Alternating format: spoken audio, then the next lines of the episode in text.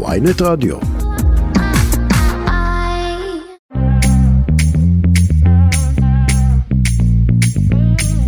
שלום לכם, אחר הצהריים טובים, וברוכים הבאים לכסף חדש, התוכנית הכלכלית היומית של ynet רדיו.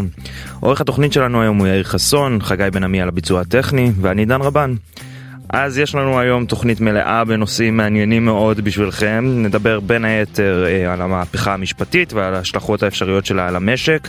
אה, היום הצטרפו למחאה עשרות מנכ"לי משרדים לשעבר ובכירים בשירות הציבורי.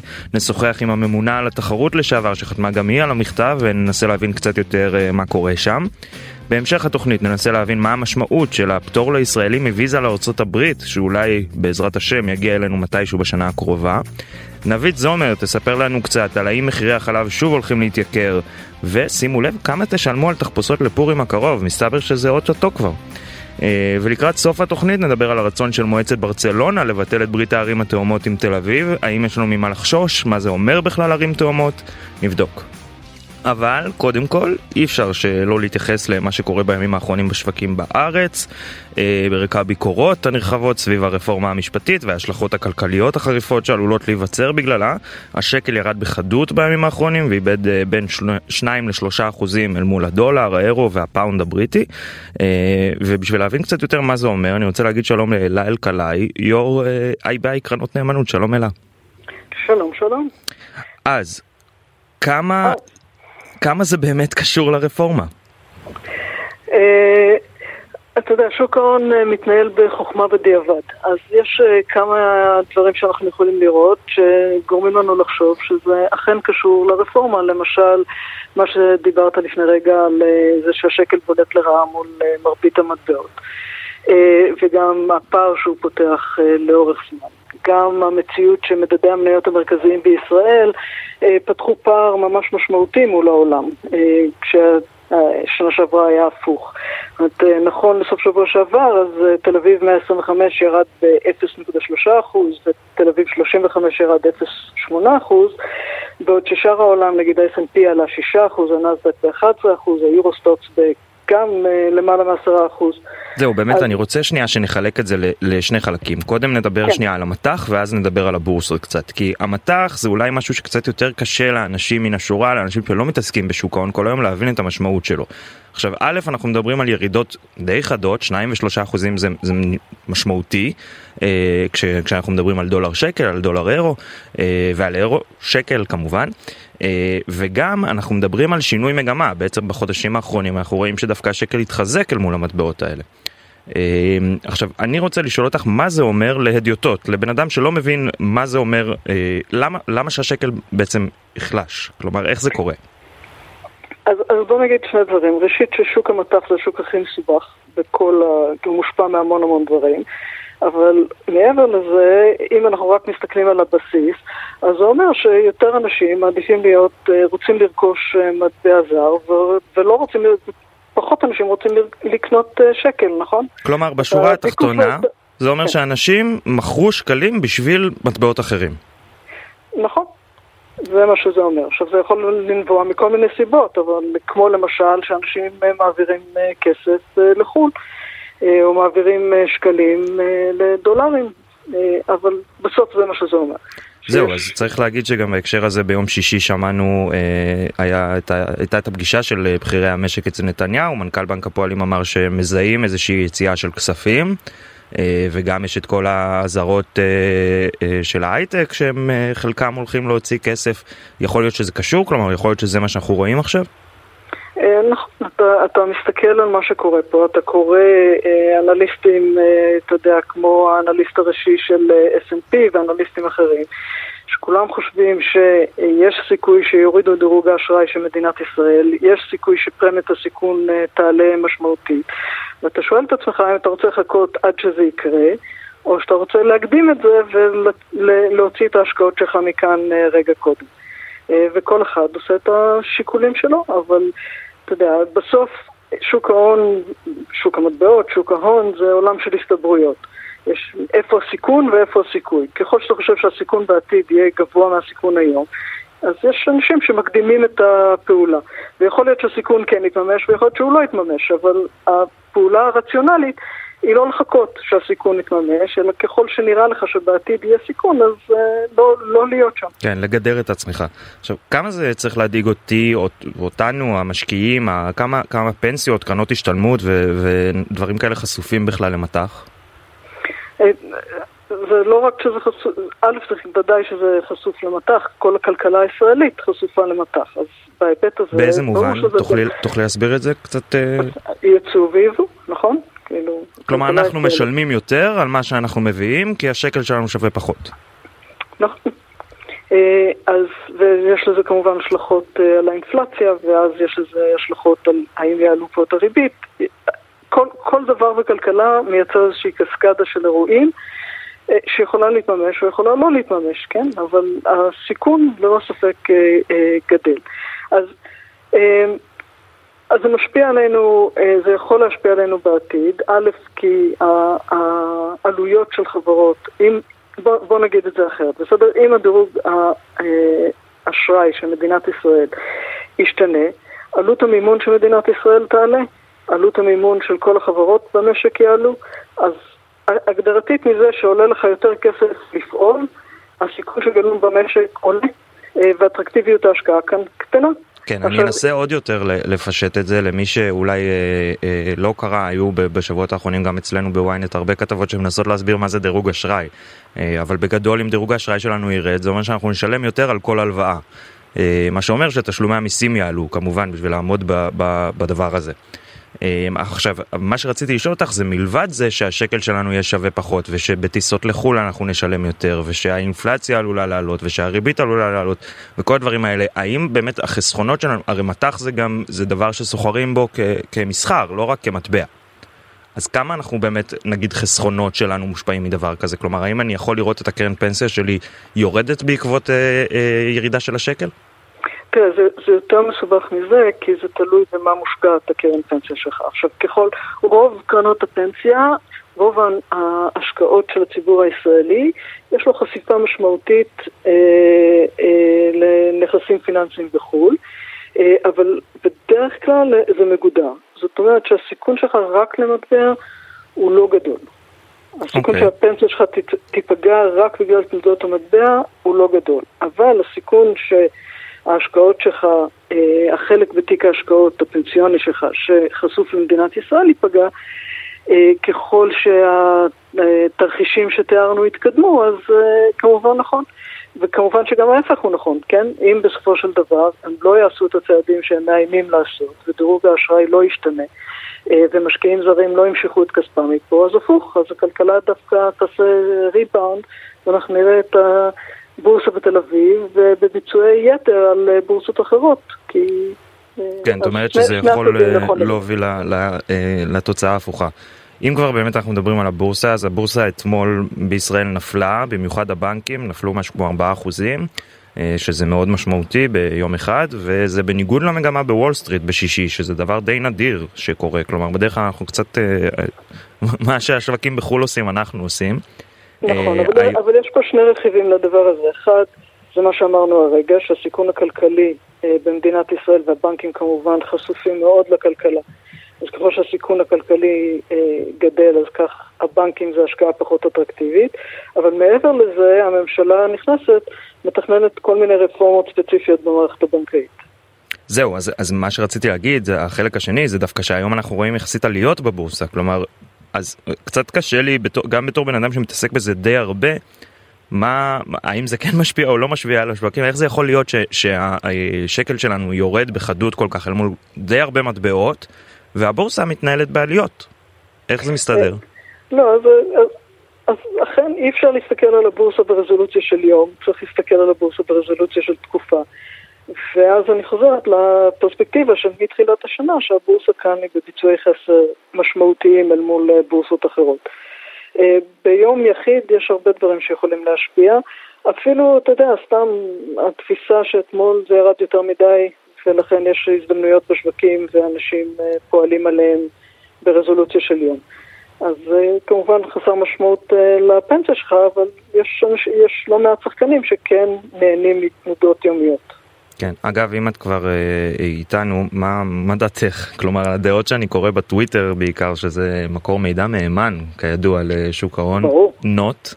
אה, אז זה נע בין, אה, כן, סוף ההייטק הישראלי, הכל אה, הולך לקרוס, לבין אה, זה סנטימטר רגעי, הכל טוב, זה נפל שנייה, זה לא אומר כלום. מה, מה דעתך? ככל שהרפורמה נגיד תמשיך כמו שהיא עכשיו. אז אם הרפורמה תעבור במתווה שהיא כרגע אה, מוצגת, אז ההסתברות שהחברות האלה יירשמו במקומות אחרים בעולם אה, ולא יישארו כאן כחברות ישראליות אה, גדל. אז אה, אתה יכול להגיד שמה אכפת לנו. אה, אבל ההסתברות היותר גדולה היא שאנשים יעדיפו ללכת למקומות שבהם מערכות המשפט הן אובייקטיביות ולא אה, נתונות לגחמות של פוליטיקאים. כלומר, את אומרת בעצם את מה שכבר 310 אה, כלכלנים בכירים בכל העולם אמרו, וגם היום מנכ"לי משרדי הממשלה ולשעבר, זה הולך להשפיע, להשפיע לרעה, אם הרפורמה תתקבל. ההיגיון שלי אומר שכן, קצת קשה לי לראות איך לא, אבל ההיגיון של כל אחד מאיתנו כנראה עובד אחרת. אוקיי. טוב, אלה אלקלעי, יושבת ראש IBI קרנות נאמנות, תודה רבה לך שהיית איתנו ועשית לנו סדר. תודה רבה, יום טוב. יום טוב. Uh, ועכשיו אני רוצה לעבור שנייה לנושא קצת אחר. צעד משמעותי בדרך לפטור מוויזה לארצות הברית. uh, השגריר ארצות הברית תום ניידס הודיע כי שיעור סירובי הבקשות לוויזה של ישראלים ירד מתחת לשלושה אחוזים שזה מה שעשוי uh, לסלול את הדרך בעצם לפטור מוויזה לישראלים אבל עדיין שאנחנו זה לא בטוח שאנחנו אכן נתקבל לתוכנית מה המשמעויות? מה זה אומר? אני רוצה להגיד שלום לעודד רוז מנכ"ל לשכת המסחר ישראל אמריקה שלום. שלום רב. אז מה, מה זה בעצם אומר זה שעברנו את הצעד המשמעותי הזה להבנתי? אני סימן שאלה? אז קודם כל זה נכון, זה צעד אחד ראשון וחשוב מאוד בדרך להכנסת ישראל לתוכנית מפטור מוויזה, זה נקרא ויזה וייבר פרוגרם. זה תוכנית של, של ארה"ב שמאפשרת לאזרחי מדינות מסוימות שעומדים בקריטריונים כלשהם, שאחד מהם זה הקריטריון הזה של אחוז הבקשות לקבלת ויזה, זה מדובר על הוויזות התייר הרגילות, האחוז הזה יורד מתחת לשלושה אחוז. ישראל במשך שנים רבות הייתה מעל שלוש אחוז, הייתה יותר מעל חמישה אחוז אפילו. ורק השנה, ממש היום הודיעו את זה באופן רשמי, אבל רק השנה האחוז הזה ירד מתחת לשלושה אחוז, זה היה גם מסיבות שהאמריקאים גם רצו ללכת לקראת ישראל, ולכן אה, אה, הסטטיסטיקה הזאת היום הגיעה לסף הזה שקבעו אותו בתקנות האמריקאיות, ואנחנו יכולים עכשיו לעשות צעדים נוספים כדי להכניס את ישראל לאותה תוכנית. זהו, תקן אותי אם אני טועה, תכף נחזור לשאלה קודמת, אני קצת קופץ למאוחר, אבל בעצם למה זה לא קרה עד עכשיו? כלומר, אתה אומר עד עכשיו היינו מעל חמישה אחוזים, האם באמת משהו השתנה ב- בישראלים שנוסעים לארה"ב, או שזה פשוט, אה, אתה יודע, פוליטיקה וארה"ב רוצה עכשיו אה, לעשות את המהלך הזה? גם וגם, אני חושב, וגם אה, יש הרבה רצון טוב בשני הצדדים להכניס את ישראל לתוכנית הזאת. יש אה, ממשל אה, שהוא חיובי מאוד לישראל, אה, יש רצון טוב, זה כבר לא, זה לא התחיל עכשיו, זה התחיל כבר לפני שנתיים שלוש, היה מאמצים גדולים בשני הצדדים דרך אגב, להכניס, גם, גם הלשכה הייתה מעורבת בזה הרבה ובקשר עם כל הצדדים. כן, צריך ו... להגיד שבהקשר הזה, למי שלא הבין לאן חתרתי, אז שיעור הסירוב נקבע על ידי הפקידים האמריקאים, כלומר הם מחליטים מה התקנות לפיהם הם מסרבים, הם יכולים להגיד אנחנו עכשיו מסרבים פהו, פחות, סליחה. או כוללים אה, מספרים אחרים, זאת אומרת יכולים... דרך לא חישוב לא שונה, נכון. אה, חישוב שונה יכולים בדיוק, וזה, וזה מה שקרה בסופו של דבר. אז כמה זמן בעצם זה עוד צפוי לקחת אם אתה אומר אנחנו עכשיו בשלב עכשיו... הראשון? עכשיו הכדור בעצם במגרש הישראלי לגמרי, במגרש של ממשלת ישראל, והממשלה צריכה להעביר כמה חוקים, אה, היא צריכה להקציב לזה תקציב ייעודי, היא צריכה להקים מערכות מידע של משרד הפנים שיעבדו עם מערכות המידע האמריקאיות כדי שהדבר הזה יוכל לעבוד בצורה מתוקנת. וזה צריך עכשיו לקרות מהרגע שארצות הברית הכריזה שאנחנו ירדנו מתחת לשלושה אחוז, ממשלת ישראל צריכה אה, לקבוע חוקים, ניסו להעביר, אה, לחוקק את החוקים האלה כבר הממשלה הקודמת, זה לא עבר, ועכשיו זה בידי הממשלה הנוכחית, היא צריכה לעשות כמה צעדים שמחויבים אה, להתבצע. ולאמריקאים יש את הדרישות שלהם ואנחנו צריכים אה, לעמוד בעמדה. זהו, יש לנו גם איזה דדליין, נכון? קראתי איפשהו שזה עד הקיץ, עד אוגוסט, מה, מה, מה בדיוק אה, הסיפור שם? כדי שהכל יספיק לעבור ולעבוד עד ספטמבר, אז אה, צריך לקרות די מהר, כן. אוקיי, וזה ריאלי לדעתך? זה הכל תלוי בממשלה, אה, ריאלי ודאי, השאלה כמה מהר אפשר ממשלה או, כלומר, האם זה החלטות של הממשלה נטו, או האם זה גם ביצוע של אה, פקידים ושל משרדים שונים? זה גם וגם וגם, זה גם הממשלה, גם הכנסת וגם במשרדים השונים צריכים להעמיד מערכות, יש ממש דברים פיזיים שצריכים לקרות, אבל גם תהליכי תקינה וחקיקה בצד הישראלי. טוב בוא נקפוץ נגיד ל... לא יודע מה עוד שנה שנה וחצי מהיום יש לנו פטור מוויזה מה מה המשמעות של זה לכלכלה הישראלית ליחסים. קודם כל לכלכלה הישראלית זה מצוין כי זה אה, יקל על ישראלים לנסוע לארה"ב ולעשות שם עסקים. אה, אה, אמריקאים מראש כבר פטורים מוויזה לישראל אבל לישראלים זה תמיד חסם, לנסוע, לא לנסוע, יש לי ויזה, אין לי ויזה, וזה כמובן מדובר רק על ויזות הרגילות. זהו, זה ויזות תיירות, זה לא נכון, מאפשר לי לנסוע עכשיו... נכון, זה תיירות אבל גם לאנשי עסקים, זה לא ויזת עבודה, זאת אומרת אתה לא יכול לעבוד שם אה, באופן רצוף, אלא אתה יכול לנסוע לפגישות, לפגישות עסקים ולחזור.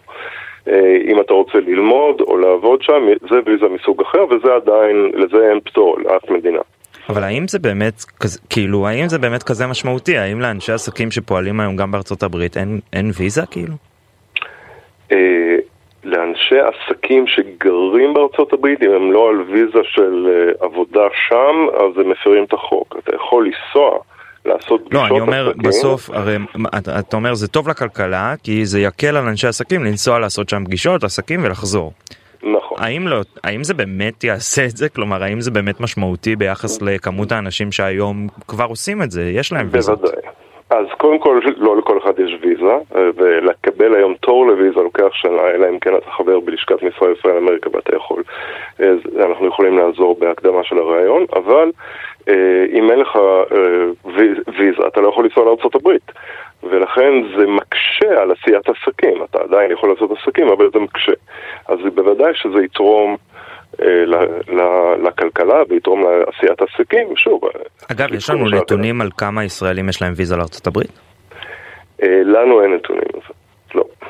אוקיי, ובאיזה ענפים באמת אתה, אתה מצפה שזה יותר יעזור? זה יותר להייטק, זה מסחר, זה מה... הייטק באופן אה, ברור, כי זה בערך אה, חצי מהייצוא הברית זה ייצוא של הייטק או יותר. אה, ולכן ההשפעה הגדולה ביותר תהיה שם, אה, יש אלפי חברות הייטק שאנשים נוסעים באופן תדיר, אה, אנחנו רואים את זה כל הזמן. אז כמובן שבהייטק זה ההשפעה הכי גדולה, ותמיד גם בהייטק זה הרבה פעמים נסיעות מהיום להיום, וואו, יש לקוח, יש, צריך לנסוע אליו, זה, זה ממש מהיום להיום, ואם אתה לא יכול לנסוע זה מאוד מאוד מקשה על העבודה. דברים אחרים זה זה גם קורה, אבל באופן פחות. אגב, זה יכול להוביל אותנו לתוצאה הפוכה? יכול להיות שזה יוביל לבריחת מוחות? כי כמו שאמרתי קודם, זה ויזות אחרות לגמרי. כי אם אתה רוצה לעבור, להגר, לגור שם, זה מדובר על אה, ויזה שונה לגמרי. כן, אבל אתה יודע, יותר אה, אנשים נוסעים לשם לחופשה, מגלים כי טוב ומחליטים להישאר. אז הם מפרים שם את החוק, ואם הם אה, נתפסים על זה... עושים את זה באופן חוקי, אתה יודע, חוזרים, עושים את הוויזה של ה-whatever, ויזת עסקים, ויזת משהו, ויזה קבועה, ועוברים לשם. השאלה אם זה יגרום ליותר אנשים לעשות את המעבר באופן חוקי. באופן חוקי זה, זה לא שייך לתוכנית של הפטור מוויזה. באופן חוקי יש ויזות שונות, כמו ויזת אי למשל, ויזת משקיעים, אה, יש ויזת אה, לימוד. ואתה מעריך שזה לא אחרות. יוביל לעלייה בבקשות ובאישורים של ויזות אחרות? יכול להיות שבאופן עקיף זה יכול אולי כן להוביל כי אנשים אה, יעשו יותר עסקים ולכן יהיה גם יותר סיבה להיות שם ואולי זה גם יעלה בקשות לוויזות שהייה. כמו שאמרתי, או לימודים או רילוקיישן אה, למטרות עסקים. יש ויזות כאלה ו- ויש ת- תהליך מסודר שעושים מול השגרירות. כן, עודד, זה מה שאני מכנה בריחת מוחות, לא? אה, זה יכול גם לעבוד בכיוון השני. כן, אתה חושב שהאמריקאים, כן, אבל האמריקאים, כמו פותחים. שאמרת, יש כבר פטור מוויזה בישראל. נכון, אבל יכול להיות שהם אה, יבואו יותר. אם יהיה פה אה, טוב, אז אנשים אה, ירצו לבוא לישראל יותר.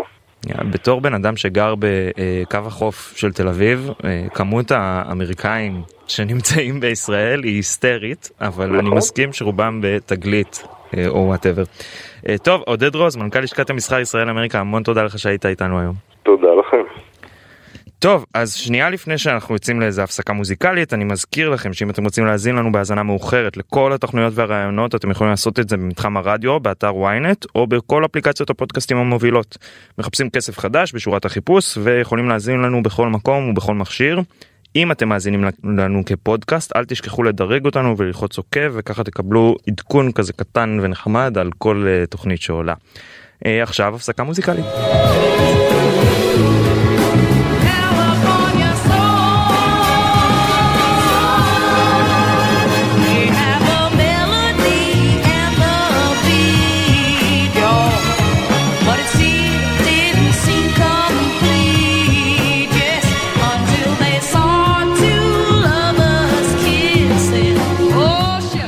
איזה שיר, איזה שיר. תודה שחזרתם אלינו כסף חדש, התוכנית הכלכלית של ynet רדיו.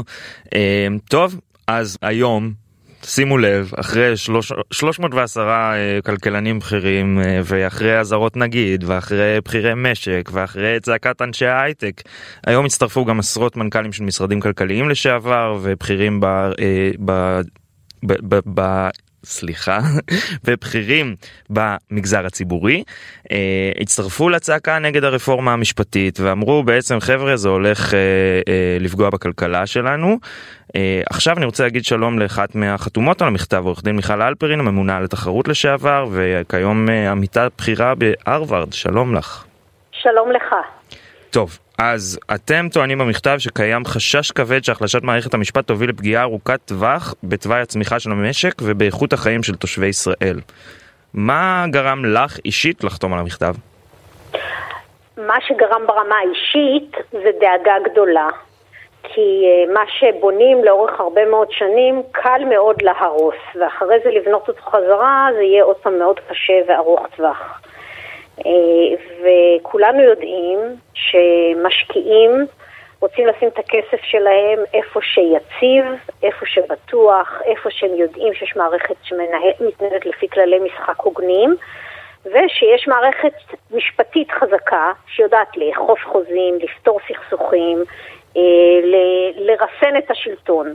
כולנו רוצים שם לעשות עסקים ולא במקומות אחרים. כן, אבל מיכל, יגידו מתומכי הרפורמה שזו דעה פוליטית. כלכלנים ובכירים שסולדים מנתניהו, או לא בהכרח מהימין, אבל מנתניהו ומהרפורמה ומתוכנית נתניהו-לוין, אה, יגידו שזה פשוט פוליטיקה. מה תגידי על זה? אני אגיד שהרבה מאוד, אם לא רוב ניכר מהמנכ"לים שחתומים על המסמך הזה, עבדו תחת ממשלות נתניהו, עבדו תחת ממשלות ימין שונות. אני מכיר אה, לא מעט והשקיעו- אנשים שעבדו תחת נתניהו והיום הם סולדים ממנו לחלוטין. אז, אז לכן אני אומרת, זה לא עניין של דעה פוליטית. זה עניין של אה, אמונה על איך צריך להיראות, איך צריכה להיראות מדינה, איך צריך להיראות שלטון חוק, איך צריכה להיראות מערכת שיפוטית ומשפטית חזקה במדינה מתוקנת. אה, אני נתתי את מיטב שנותיי למען השלטון, הממשל הציבורי, תחת ממשלות ימין, והרבה מהחתומים עבדו עבור ממשלות ימין כדי שממשלות ימין יצליחו, כדי שהם יתוו את המדיניות שלהם. זה בכלל לא עניין פוליטי. מיכל, את משתתפת בהפגנות? כן? אוקיי, וזה עדיין לא עניין פוליטי בעינייך? גם ההפגנות, אה, יש שם אנשים שונים אה, שמחזיקים דעות פוליטיות שונות, אבל בעיניי ההפגנות, לפחות בצביונן כרגע, הן לא פוליטיות. הן באות לשמור על משהו שהוא אה, מאוד מאוד בסיסי בחברה דמוקרטית. זה שהממשלה או השלטון הנבחר לא יהיה אה, חסר מעצורים ולא יכבוש את כל העמדות, אלא יהיה איזשהו רסן על הכוח שלו. ומי שמגיע לשלטון, הוא בדרך כלל מאוד מצטער ששמים לו רסן, אבל הוא לומד לחיות עם זה, זה חלק מכללי המשחק. ברגע שאנחנו מורידים את הרסנים האלה על השלטון, אנחנו מאבדים את השליטה. ומכאן ההידרדרות יכולה להיות מאוד מהירה, ומאוד חמורה. טוב, בואי נצא באמת קצת מהפוליטיקה ונחזור לדבר על, ה, על ההשפעה הכלכלית, זו, זו בסוף התוכנית שלנו. האם באמת ההשפעה הכלכלית עלולה להיות כל כך חמורה, ואולי אולי כאילו קצת מגזימים, אולי זה קצת נבואה שמקצימה את עצמה, אולי קצת האזהרות האלה של חבר'ה הולך להיות פה אה, אה, זוועת עולמים, קץ הדמוקרטיה, גורמת דווקא לאותם אנשי הייטק ו- ואנשים רגילים להוציא את הכסף שלהם. תראה, אני מאוד מסתייגת מגורמים שרצים להוציא את הכסף מהמדינה. אני מאוד רוצה שכל האנשים ששוקלים להוציא את הכסף מהמדינה יצטרפו למאבק וינהלו את המדינה, ינסו לנהל קרב על איך שלדעתם צריכה להיראות המדינה מתוך שותפות אמת ומתוך רצון אמיתי להשקיע בכלכלה. רגע מיכל, כש- אבל- כשפאפאיה חברת הייטק ענקית מודיעה כאקט שהוא מחאתי, שהיא מוציאה את כל הנכסים שלה מישראל, את נגד מהלך כזה? אני חושבת שלא צריך לעשות צעדים הפגנתיים בהוצאת כסף ממדינת ישראל. אם החלטותיהם העסקיות, הם, אה, אני לא יכולה לחלוק עליהם, וגם בכלל במדינה דמוקרטית יכולים כל אדם לעשות אה, איזה, איזה מחאות שהוא רוצה וזה לגיטימי. אתה שואל אותי, אני לא שמחה על הצעדים האלה, אני מסתייגת מהם, אני רוצה לראות את הקהילה העסקית של מדינת ישראל נרתמת למאבק על איך שהיא רוצה שהחברה תיראה פה, ולא בורחת החוצה. כן, אבל אם את נגד ועדיין- הרפורמה, יכול להיות שזה צעד נדרש. יכול להיות שזה לחץ שהוא הכרחי. אז אני הייתי מאוד שמחה שהלחץ יבוא מתוך עשיית אמת, לשנות פה את איך שהדברים נראים, למחות, לתת דרכים אלטרנטיביות, ו, אה, ועדיין אני אומרת לך שבכלכלות משקיעים רוצים להשקיע איפה שיציב, איפה שיש שלטון חוק, איפה שיש מערכת שיודעת לברר את הסכסוכים שלהם, ומערכת שיפוטית חזקה וישרה, והם מסתייגים ממקומות שבהם יש שלטון כוחני, ממקומות שבהם יש אה, אה, שוחד, במקומות שבהם יש שחיתות, וממקומות שבהם המערכת השיפוטית לא יודעת לרסן את השלטון. עכשיו אנחנו גם הזכרנו ב- את הפגישה הגדולה שהייתה עם בכירי המשק ביום שישי שנתניהו כינס את כולם. אה, בה היו גם נכחו מנכ"ל בנק הפועלים ומנכ"ל דיסקונט. מנכ"ל בנק הפועלים אמר אה, איזושהי אמירה בוא נגיד יותר מעודנת שהם אה, מזהים משיכות כלשהן אבל לא בקנה מידה גדול. דיסקונט מנכ"ל דיסקונט אה, אמר באופן די חד משמעי שהוא מתנגד לרפורמה ושזה אסון והוא גם השתתף אחר כך בהפגנה. מה את אה, חושבת על הדברים שהמנכ"לים של אותם בנקים ספציפית אומרים בתור מי שהייתה קרובה למערכת וכמה זה משמעותי? תראה, אני מניחה שלבנקים יותר מלכולנו יש אצבע על הדופק בלהבין האם הם מתחילים לראות מגמות שמטרידות אותם מבחינה כלכלית. אה, לכל הפחות, לכל הפחות צריך להיות מאוד קשובים למה שהם אה, אומרים ולמה שהם מסוגלים לראות בתמונת הרוחב שהם רואים. אה, המינימום שהייתי מצפה זה שיהיה קשב רב לדברים האלה. את חושבת שנתניהו הקשיב? אין לי מושג. טוב, מעניין לדעת באמת. אה, טוב, אם את אה, כבר איתנו, בואי ננצל שנייה את אה, המומחיות שלך בתור המ- הממונה על התחרות לשעבר. ממה היית חוששת עכשיו בתור תפקידך אם הרפורמה הזאת אה, באמת מתקדמת ומה מה בכל זאת אפשר לעשות אם נגיד יש לנו את הרפורמה הזאת בשביל לצמצם את הנזקים הפוטנציאליים? תראה, אני לא חושבת שזה משהו שהוא ספציפי נוגע דווקא לענייני תחרות או דווקא לענייני יוקר המחיה. אבל אם אנחנו חפצי חיים, ואם אנחנו רוצים כלכלה יציבה, ואם אנחנו רוצים לשקוד על רפורמות שבאמת הכלכלה צריכה אותן, פתיחת המשק הישראלי, צמיחה שלו, צמצום של הפערים, הרחבת אה, פעילות ההייטק למגזרים נוספים, יש כל כך הרבה אתגרים אמיתיים שאנחנו צריכים לטפל בהם. חבל שאנחנו מבזבזים את האנרגיות שלנו בלהרוס את הקיים במקום בלהיבנות על הדברים הטובים שעשינו כדי להצמיח את הכלכלה הזאת. אגב, אם אנחנו מדברים קצת על עוד דברים שהם מסביב, מה דעתך על הרפורמה של האוצר? הם מנסים אה, להגביל בעצם את מספר המוצרים שיבואנים אה, מביאים לארץ כדי לנסות לפרק את הריכוזיות. משהו שהוא לדעתך יעבוד, שהוא אה, רצוי? אני חושבת שזה צעד אה, שהייתי נותנת לו לפחות אה, אה, צ'אנס שיצליח. אני חושבת שמשרד האוצר מנסה לתקוף את הנושא מכיוון שעד היום לא תקפנו אותו, ולכן לפחות הייתי נותנת הזדמנות לרפורמה הזאת לנסות, אה, לנסות להצליח ולנסות אה, אה, לצבור תאוצה. צריך לזכור בסוף שהבעיות העיקריות של יוקר המחיה במזון ובטואלטיקה נובעות ממגבלות מאוד קשות שמדינת ישראל עדיין מטילה על היבוא, בין אם על דרך של תקנו, פיקוח של משרד הבריאות מוגזם, בין אם על דרך של שמירה על המגזר החקלאי, וכמובן סוגיות הכשרות שמסבכות את הדברים עד מאוד. אז כל הדברים האלה גם הם דורשים טיפול, אבל בהחלט נראה לי שהאוצר הביא לפה גישה רעננה ומעניינת וחדשה וצריך לתת לה צ'אנס. אגב, תקני אותי אם אני טועה, את היית בתפקידך עד 2021, נכון? נכון עד מאוד. איזה שלב בשנה? עד יולי, יולי. 2021. עכשיו, אני לא יודע אם זה היה בתקופתך, אבל בשנה שעברה, אולי קצת לפני, שמענו לא מעט על, אה, על אה, אה, חקירות של רשות התחרות נגד רשתות השיווק והיבואנים, חששו מתיאום מחירים. בזמן האחרון לא שמענו על זה בכלל. יש לך השערה למה? מה קרה עם זה? אני לא יודעת, אה, אני, זה לא חקירה שנפתחה בתקופה שבה אני הייתי ממונה, אלא אחרי עזיבתי, אה, ואני, גם אם היא הייתה נפתחת בתקופתי, לא הייתי מתבטאת לגביה, לגביה, אבל אני בוודאי כרגע לא יודעת לעדכן מה קורה איתה. אוקיי. טוב, עורך דין מיכל אלפרין, הממונה על תחרות לשעבר וכיום עמיתת מחקר בכירה בהרווארד, המון תודה שהיית איתנו היום. תודה רבה לך, להתראות. ביי ביי. אה, הפסקה קצרה וכבר חוזרים. עכשיו ב ynet רדיו, כסף חדש עם דן רבן. תודה רבה שחזרתם אלינו, כסף חדש, הרצועה הכלכלית של ynet רדיו. ועכשיו, בצעד חד מאוד, אני רוצה להגיד שלום לנבית סומר, אה, כתבת ynet וידיעות אחרונות, שלום נבית. ערב טוב. טוב, אז יש לנו שני נושאים מאוד חשובים. אחד זה חלב, והשני זה תחפושות לפורים.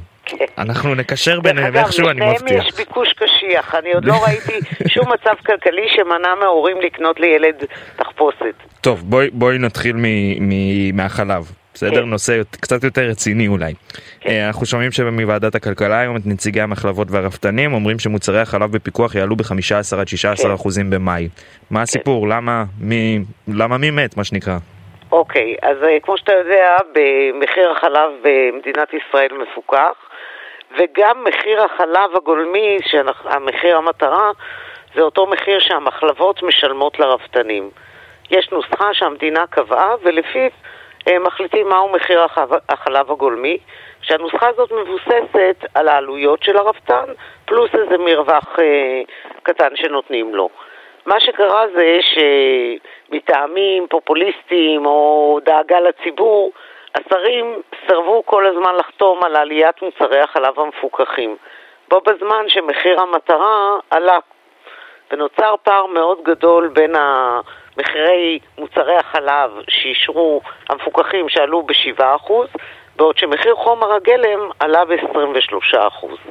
כן, אבל הפער- נבית באוצר אומרים המספרים שלהם לא מדויקים, 15-16 אחוז. לא, יש זה- עלייה, אבל היא לא כזאת. הפער הוא פער אה, נתון. זה, לא על זה אמרו נציגי האוצר שזה לא מדויק. אז על איזה הם, מספרים הם מתכוונים? הם דיברו על ה-15 אחוז, אבל זה משהו בין 14 ל-16, זה כן מספרים שאפשר לבדוק אותם, כי כל כמה זמן מתעדכנת הנוסחה, ויש מספר, ואתה פשוט רואה כמה צברת אה, שלא בא לידי ביטוי בעליית מחיר המפוקח. אז הפער שנוצר הוא בסביבות 14-15 אחוז.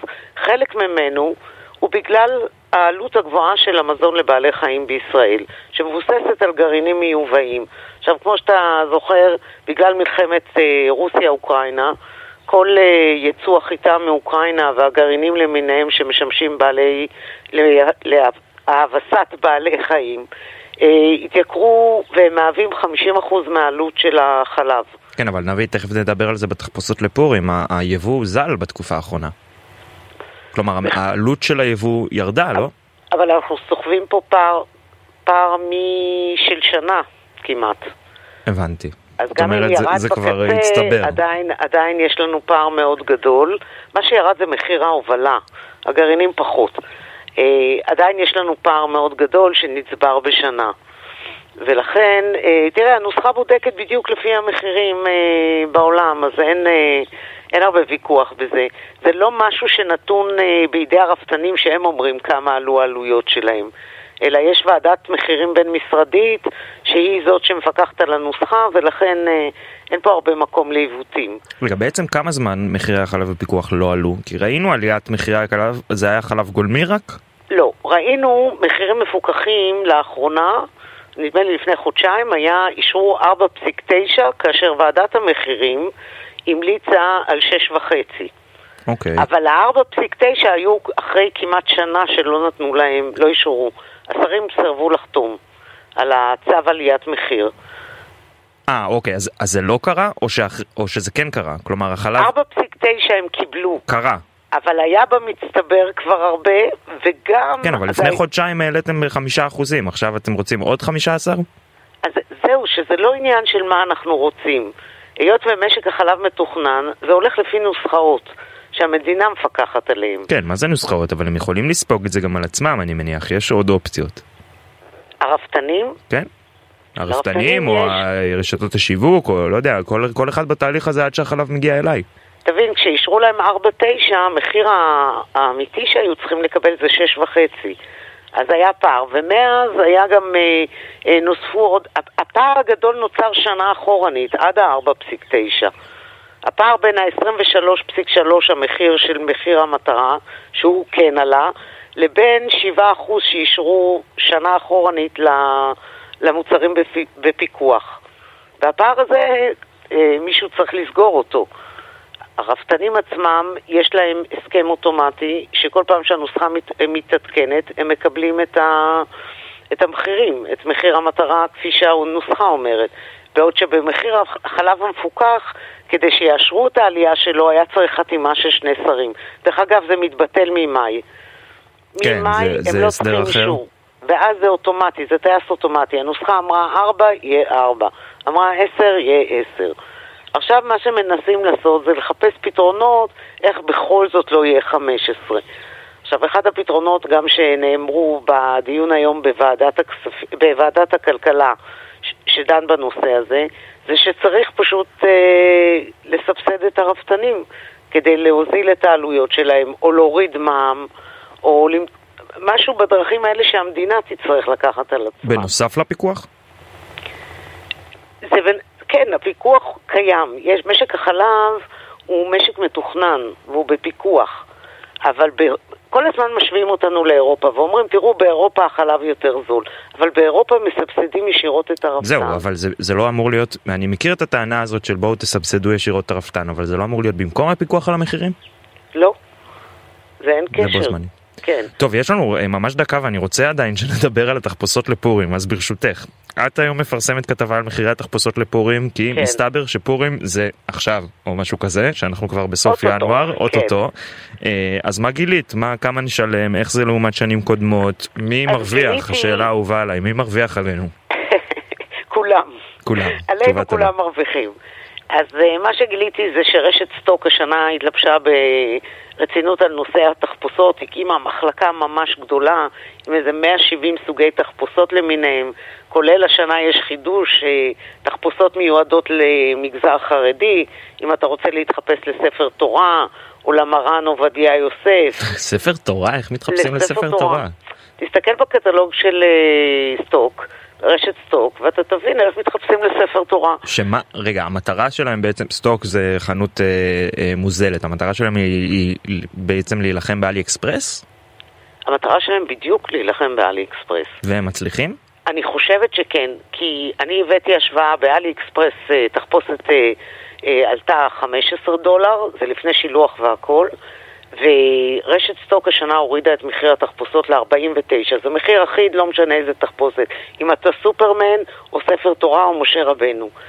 ו-49 שקל, כשאתה מחשב את זה, אה, בהשוואה ל-15 דולר, פלוס עלויות השילוח, פלוס זה שאתה לא יודע אם יגיע, לא יגיע, ואם זה יהיה מתאים, אתה לא יכול עד שתחליף כבר פורים יחלוף, אז כן, זה בהחלט אה, אלטרנטיבה. בהנחה שמצאת מה שאתה רוצה. רגע, זה בסוף. 49 שקלים לכל התחפושות? לא. כן, לכל לכולן. התחפושות. לכל הגילאים, לכל התחפושות. מעניין.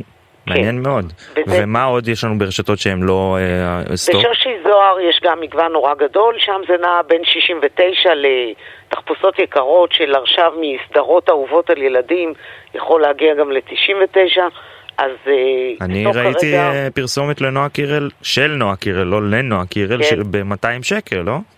בבקשה. כן, אני. חייב אה, לספר אנקדוטה שאימא שלי הייתה המחנכת שלה בכיתה א'-ב'. אם זה עוזר לי בהנחה על התחפושת, אנא הודיעו לי, בבקשה. אני לא יודעת, תבקש משושי זוהר. שושי זוהר, אולי, אולי תנו לנו איזה. ברנדים. כן. כן, אבל התחפושות היקרות באמת, תראה, זה הקצה, זה האלה הכי הכי נחשקות. הנועה קירל וגיבורים, אז מה, בסטוק זה כזה כבאי? זה דברים גנריים יותר? בסטוק אה, יש סופרמן וכבאי ובובה בנאי וחיות למיניהם וכן, אתה יודע, יותר הגנריות. באמת, אם אתה רוצה נועה קירל, לא תמצא שם. נסיכה, כיפה אדומה, דברים מהסוג הזה, שאני חושבת... הרב עובדיה יוסף כמובן. המרן. המרן. המרן. המרן עובדיה יוסף, אתה יכול להיות גם משה אה, רבנו. כן. גם באופציה, ולבנות יש אימא של שבת, שזה היה חידוש בשבילי. לא ידעתי שניתן להתחפש לאימא של שבת, או אנחנו רחל אמנו, בסטוק. או אסתר המלכה, כאלה דברים. טוב, אנחנו חייבים לסיים נבית, אבל תודה כן. רבה שהיית איתנו ושסיפרת לנו גם על החלב וגם על התחפושות. נבית זומר, כתבת ynet וידידות אחרונות, תודה רבה לך. ביי. אה, עוד הפסקה מוזיקלית קצרה ותכף חוזרים. Don't let the sun catch you lying. Lying at my front door. Dad is done turned salty. And baby, you made him so sore.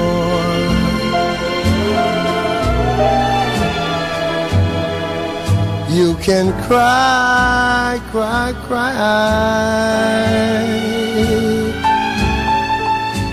Yes, baby, you can wail.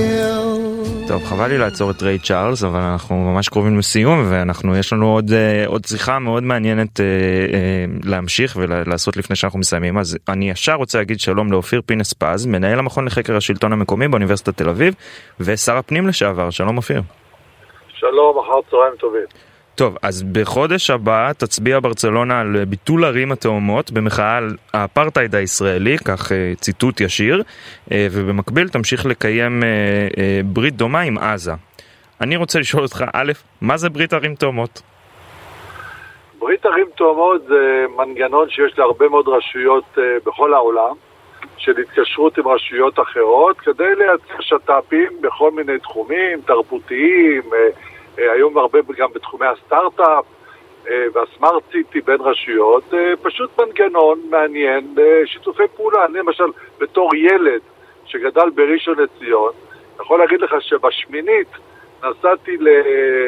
לבית ספר אה, דומה, בית ספר אה, אח של התיכון הגימנסיה הריאלית ראשון לציון, שמתקיים בעיר מינסטר, שהיא עיר תאומה של ראשון לציון עד עצם היום הזה. יש אפילו רחוב בראשון לציון שנקרא מינסטר על שם השם של העיר התאומה שלנו, בגר... של ראשון לציון בגרמניה. אני מצטער, אני פשוט חולה על זה שהערים התאומות של כזה נתניה זה LA, לא יודע, יש כל מיני שילובים מאוד מאוד מוזרים כאלה, מה, מה הקשר לראשון לציון, אבל בסדר.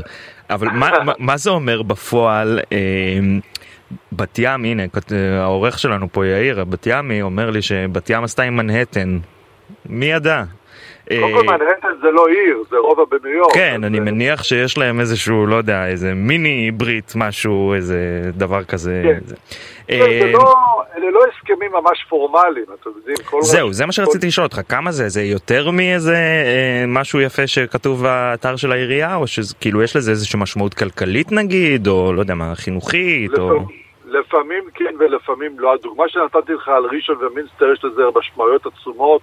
זה שיתופי פעולה של 40-50 שנה, זה עסק רציני של חילופי משלחות. כלומר, יש שם הרבה כסף שזורם. יש הרבה כסף שמושקע משני הצדדים כדי לייצר את הקשר, והוא קשר מעניין וחשוב, כי הוא קשור לגרמניה, גרמניה של אחרי השואה. יש פה, יש פה סיבות אה, לדבר הזה, כן? אה, בהרבה מקומות אבל זה רק על הנייר, זה סתם על הנייר, זה לא באמת מתפתח. לעניין של ברצלונה, אם אתה רוצה להגיע לעניין עצמו, כן. כאילו שמה שמדליק אותך, כי זה באמת נושא, זה, זה, זה, זה, הסיפור שברצלונה שוקלת לבטל את ההסכם הוא, הוא מבחינת עיריית תל אביב אה, חתיכת מכה בכנף. אה, עיריית תל אביב מחשיבה את עצמה כעיר גלובלית, וברצלונה זה אחת הערים הנחשקות בעולם. אה, אין ספק שביטול ההסכם ביניהם יביא ל... יהדהד, יהדהד אגב, אני חושב שקבוצת הכדורגל ברצלונה יכולה לאבד הרבה אוהדים ישראלים סביבה, אם אם היא תפסיק את החברות, אם היא... את ה- כן, תשמע, אני אה, חושב שצריך להגיד בקונטקסט שאולי הרבה מאיתנו חושבים על ברצלונה כאיזה יעד, אה, לא- לא יודע אם אקזוטי זה המילה הנכונה, אבל יעד מבוקש, אבל אה, יש שם מתיחות מאוד רבה בכל מה שקשור לישראל ופלסטין, אה, כי הם נכון. בעצם אה, קטלוניה וספרד, והם רוצים להיפרד, ויש שם, הם רואים הרבה הקשר. אה, אבל מה, נכון. מה באמת, כשאתה אומר שזה מכה גדולה בכנף לעיריית תל אביב, מה המשמעות של זה בפועל? כלומר, תל אביב תפסיד כסף מזה, או שזה... אני לא יודע, אני לא מכיר את החוקים, אני לא יודע אם לתל אביב יש הסכמים עם ברצלונה, אני בספק, אבל למשל, אני אתן לך דוגמה. כנס החדשנות אה, בנושא הסמארט סיטי העולמי, הכנס הכי חשוב בעולם, מתקיים בברצלונה כל שנה, ועיריית תל אביב מציגה שם, אה, אני חושב שהיא המציגה הכי גדולה בעולם, שמציגה בכנס הזה כבר שנים. מתוקף עיר תאומה. אני חושב שזה גם קשור לזה, זה לא רק קשור לזה, אבל זה גם קשור לזה. אה, כן, תשמע, יש קשרים משמעותיים, זה קשר אחד משמעותי בין תל אביב לברצלונה, אה, יש בוודאי גם קשרים אחרים שאני פחות מכיר. אה, זה לא נעים, תשמע, זה לא נעים שעיר כל כך אטרקטיבית כמו ברצלונה אומרת לך, אני לא רוצה יותר להיות איתך בקשר. אגב, אני לא בטוח מה תהיינה תוצאות ההצבעה. אני ממש לא בטוח כן, לא בטוח שזה עוד יעבור, זה נכון, אנחנו מדברים פה על לא על בטוח. האפשרות. ואני בטוח ש-as we speak, אה, רון חולדאי ואנשיו פועלים כדי שזה לא יעבור. וגם משרד החוץ הישראלי לדעתי פועל שזה לא יעבור. אתה אומר מתוך הבנה שזה לא רק נזק תדמיתי, כלומר זה, זה נגד, נזק ממשי לפעילות השוטפת של תל אביב, ויכולות להיות שזה- לכ- לכך השלכות אה, ממשיות. הייתי אומר שקודם כל יש לזה נזק תדמיתי, וזה נזק תדמיתי משמעותי. אל תשכח שאנחנו חיים בעולם שהתדמיות קובעות הרבה מאוד. אה, ולנזק תדמיתי יכולים אחר כך להיות אה, פועל, פועל, פועל, פועל יוצא של, גם, גם פועל יוצא כלכלי, אה, גם כספי, גם, גם תיירותי, גם אחר. צריך לנסות למנוע את הדבר הזה, אני מקווה שנצליח למנוע את הדבר הזה. אגב, אם זה אכן יעבור, אנחנו עלולים לראות אפקט דומינו של עוד ערים עושות את זה? עלול להיות, בהחלט, עלול להיות. אם זה יצליח בברצלונה, יכול להיות שינסו אה, לעשות את זה גם בערים אחרות בעולם, גם מול תל אביב וגם מול ערים אחרות בישראל. לה- להרבה מאוד ערים בישראל יש אה, ברית ערים תאומות עם הרבה מאוד ערים ברחבי העולם. זהו, רציתי לשאול אותך, זה לא אה, בלעדי, נכון? יש, יכולות להיות לי כמה תאומות בו זמנית. כן, נכון, זה לא נישואים. כן. אתה יכול להיות פוליאמורי, בהחלט. בקטע הזה זה מותר וחוקי, וכמה שאתה רוצה, זה, לרוב הערים בישראל יש כמה וכמה ערים תאומות בכל מיני מקומות בעולם.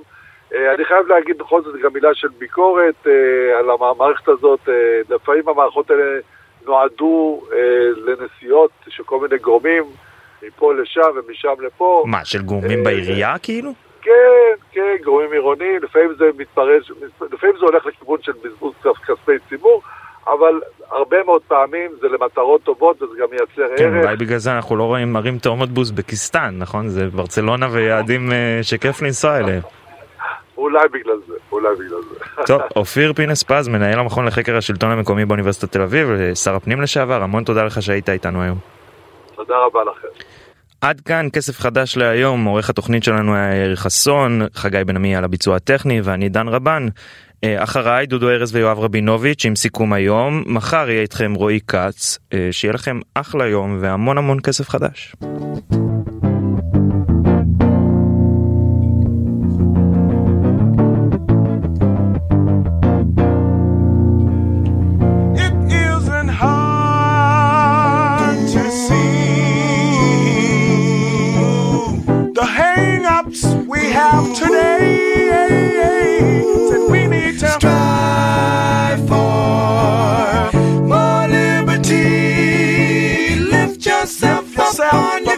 Your feet. Let's get it on.